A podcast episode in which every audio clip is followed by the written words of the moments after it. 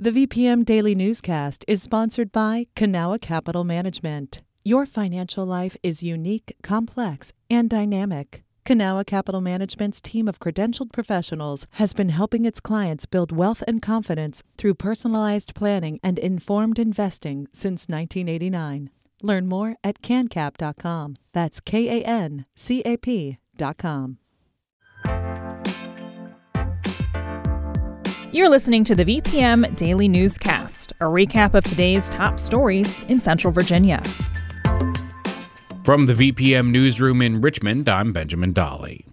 State leaders have been reacting to the jury's verdict that former Minneapolis police officer Derek Chauvin is guilty on all counts in the murder of George Floyd. Governor Ralph Northam says the verdict is an important step towards police accountability, but there's still a lot of work ahead. Northam said in a statement that he prays the decision brings comfort to Floyd's loved ones and, quote, may we honor his legacy by continuing on this march towards justice and meaningful change. Richmond Mayor LeVar Stoney says everyone is responsible for changing and holding unjust systems accountable for harming black Americans. Stoney adds that the verdict, quote, makes it clear to everyone in America that black lives matter. For more reaction from community leaders, including the NAACP of Virginia, head to vpm.org/news. The city of Norfolk fired a police officer who donated money to the teenager accused of killing two protesters in Kenosha, Wisconsin. Lieutenant William Kelly was the executive officer of internal affairs at the Norfolk Police Department. A data breach, first reported on by The Guardian, revealed an anonymous donation to Rittenhouse associated with Kelly's official police department email. Kelly also included a comment offering support for the 18 year old. Norfolk City Manager Chip Filer said Kelly's comments were, quote, egregious and eroded trust between the police and the community. Filer said he and Police Chief Larry Boone agreed that Kelly's actions violated department policy.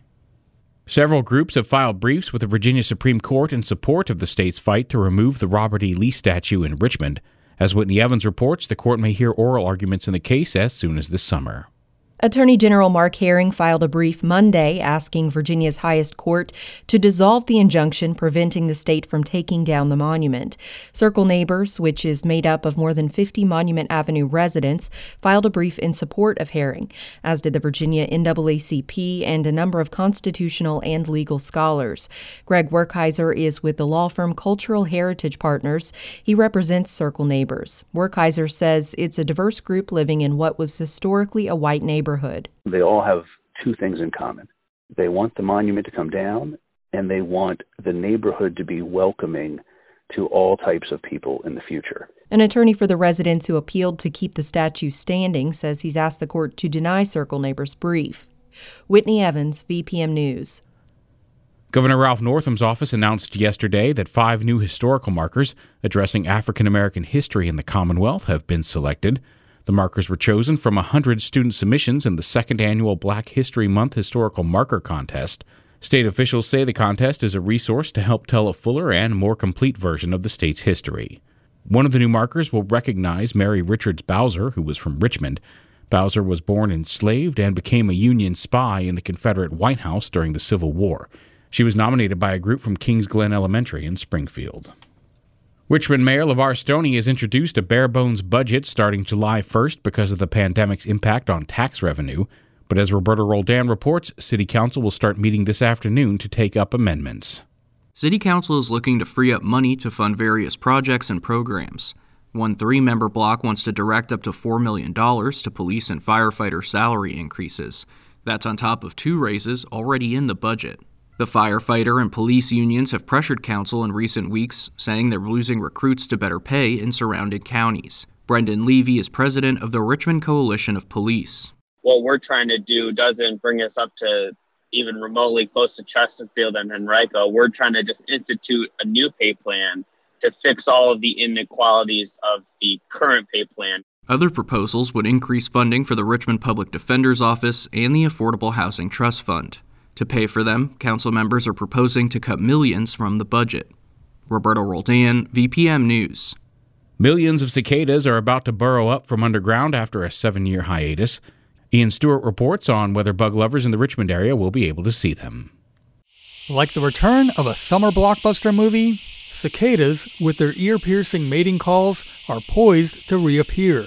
But the questions are when, where, and which type. There's a lot of buzz this year, pardon the uh, pun, about the emergence of Brood 10, or as it's written, Brood X. That's entomologist Dr. Art Evans. He says Brood 10, which is among the largest of the species, won't emerge in central Virginia. The closest will be in northern Virginia. But local bug lovers shouldn't despair. Evans says the Richmond area still has annual cicadas. They're in there now waiting. When the soil temperatures reach 64 degrees Fahrenheit or more for a sustained period, that's when we'll start seeing the emergences. He says that should happen around mid May. Ian Stewart, VPM News. Soon, many Virginians will save money on their annual flood insurance costs. As Sam Turkin from our partner station WHRV reports, the federal government will expand a program that discounts flood insurance premiums. The Community Rating System, or CRS, reduces flood insurance rates in cities that take steps to prevent flooding. Properties with more flood risk usually get higher discounts than ones that are safer from floods. Some homes aren't eligible for any discounts. In October, that will change. Federal officials say all policyholders will get the maximum discount in their locality. Mary Carson Stiff is with the local environmental nonprofit Wetlands Watch. That's big news in Virginia because 45,000 policies. Now, if they're in a CRS community, they can get that discount. WHRV reported that some Virginia cities don't take full advantage of the community rating system because the program is time consuming. Stiff predicts the new discounts could change that. They're going to have the opportunity to do a lot more because more people will be aware of the program and they'll be benefiting from the premium reduction. The discounts could be worth hundreds of dollars per year. That was WHRV's Sam Turkin. This is VPM News. This newscast was recorded on Tuesday, April 20th at 6 p.m. Some of these stories may have changed from the time you've heard them. You can stay connected to what matters by heading to vpm.org/news or follow us on Facebook, Twitter, and Instagram at myvpm.